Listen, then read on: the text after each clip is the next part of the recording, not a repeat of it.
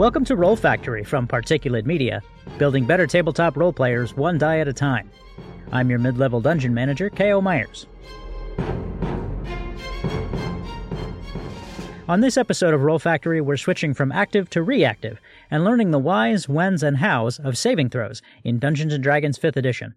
And here to help us explain what a saving throw is and how they work is a good friend of mine, one of my you know what? I'm not going to qualify that. My favorite DM.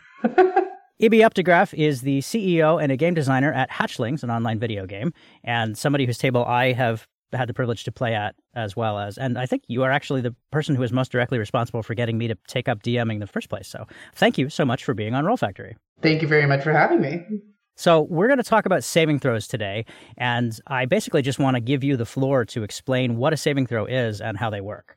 So explain it to me just like you would a new player in, in, at your table. What is a saving throw and what do they do? A saving throw, like many things in the game, the DM or the player does something and there's a reaction to it. Um, so a saving throw is going to be called for specifically, usually from a spell or an effect that occurs, and the player has to roll to see how their character responds to that thing happening.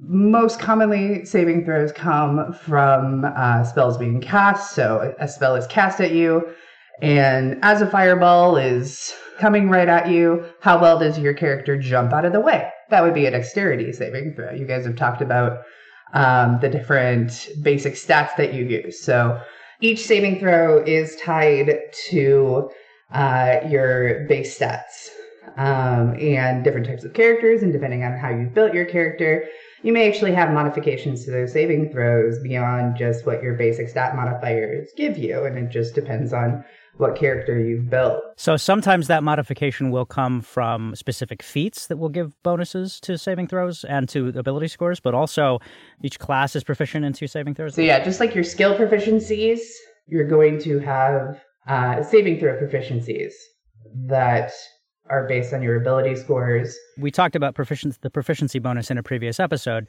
Uh, just like a skill, if you are proficient in that saving throw, you get to add your proficiency bonus to your roll to get the total for your save. Yep, exactly. Saving throws are based on uh, whether you succeed or fail, mm-hmm. based on a DC or a difficulty class. Hmm. That's usually based on if this is a saving throw that's triggered by a spell being cast. That's going to be based on the spell DC of the caster. Oftentimes, if it's something that's happening uh, in the environment, if you have to make a constitution save because you're checking to see if you still have concentration on a spell, that has very specific mechanics. That's going to be um, half the damage that you've taken or 10 that's going to be your DC, whichever number is higher between those two. And then there are going to be environmental things or other effects that occur in the world that are triggered um, by the world itself, described by the DM. And the DM is going to set that DC, so you may not necessarily know what it is. One of the things that's interesting about saving throws and really uh, plays into a lot of role playing um, is they really do depend on how your character is built and what they're good at. And they're going to be good at missing some things, mm. and they're not going to be good at avoiding some things. Uh, and there's uh, really fun and interesting descriptions that you can give because a barbarian is going to respond to a dexterity save differently than a rogue is going to respond to a dexterity save. A barbarian is going to see it coming because he's so amped up and alert it will not go over his head. He would catch it. but a rogue is going to jump out of the way of things, not because he's so amped up, but he's so aware of his surroundings and so nimble uh, and dexterous that he can get out of the way no problem. Mm-hmm. So, why a class would be proficient in a saving throw is going to be different from class to class. Mm. Saving throws can get, be a great place for role playing. Mm. Um, and if there's someone who doesn't engage in a lot of role playing, how they miss the effect that's coming at them when they make their saving throw or how they don't miss it. Even players who don't role play a lot, it's pretty easy to um, get into what happened and why.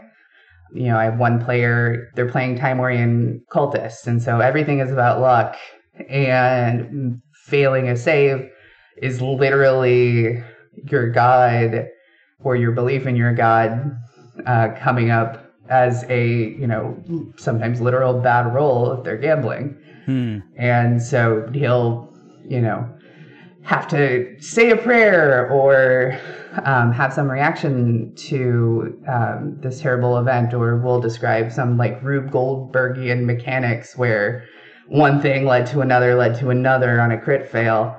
Uh, where like a mouse was chased by a cat and ran into some boxes, which fell over and piled up on a drunk in an alley, and now you can't go down that alley anymore. And you turn around and oh, there's a crime scene uh, and in the middle is the guy that you were looking for.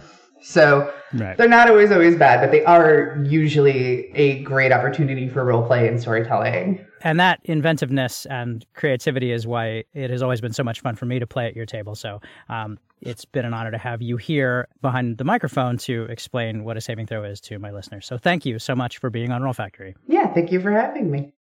Next time on Roll Factory, we'll start our look at the individual saving throws, beginning with the strength save.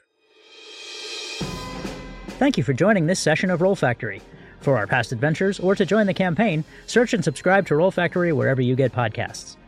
If you enjoyed this episode, please help us grow our audience. Tell a friend, leave us a review, or tag the show in a post. We're on social at RPG Roll Factory, and our website is rpgrollfactory.com. Send your questions, concerns, corrections, disputations, guest suggestions, and elaborate escape plans by email to rollfactory at particulatemedia.com. The music in this episode is by Arcane Anthems. Roll Factory is written, produced, and edited by me. For Roll Factory and Particulate Media, I'm K.O. Myers. Welcome to Rolf. Nope.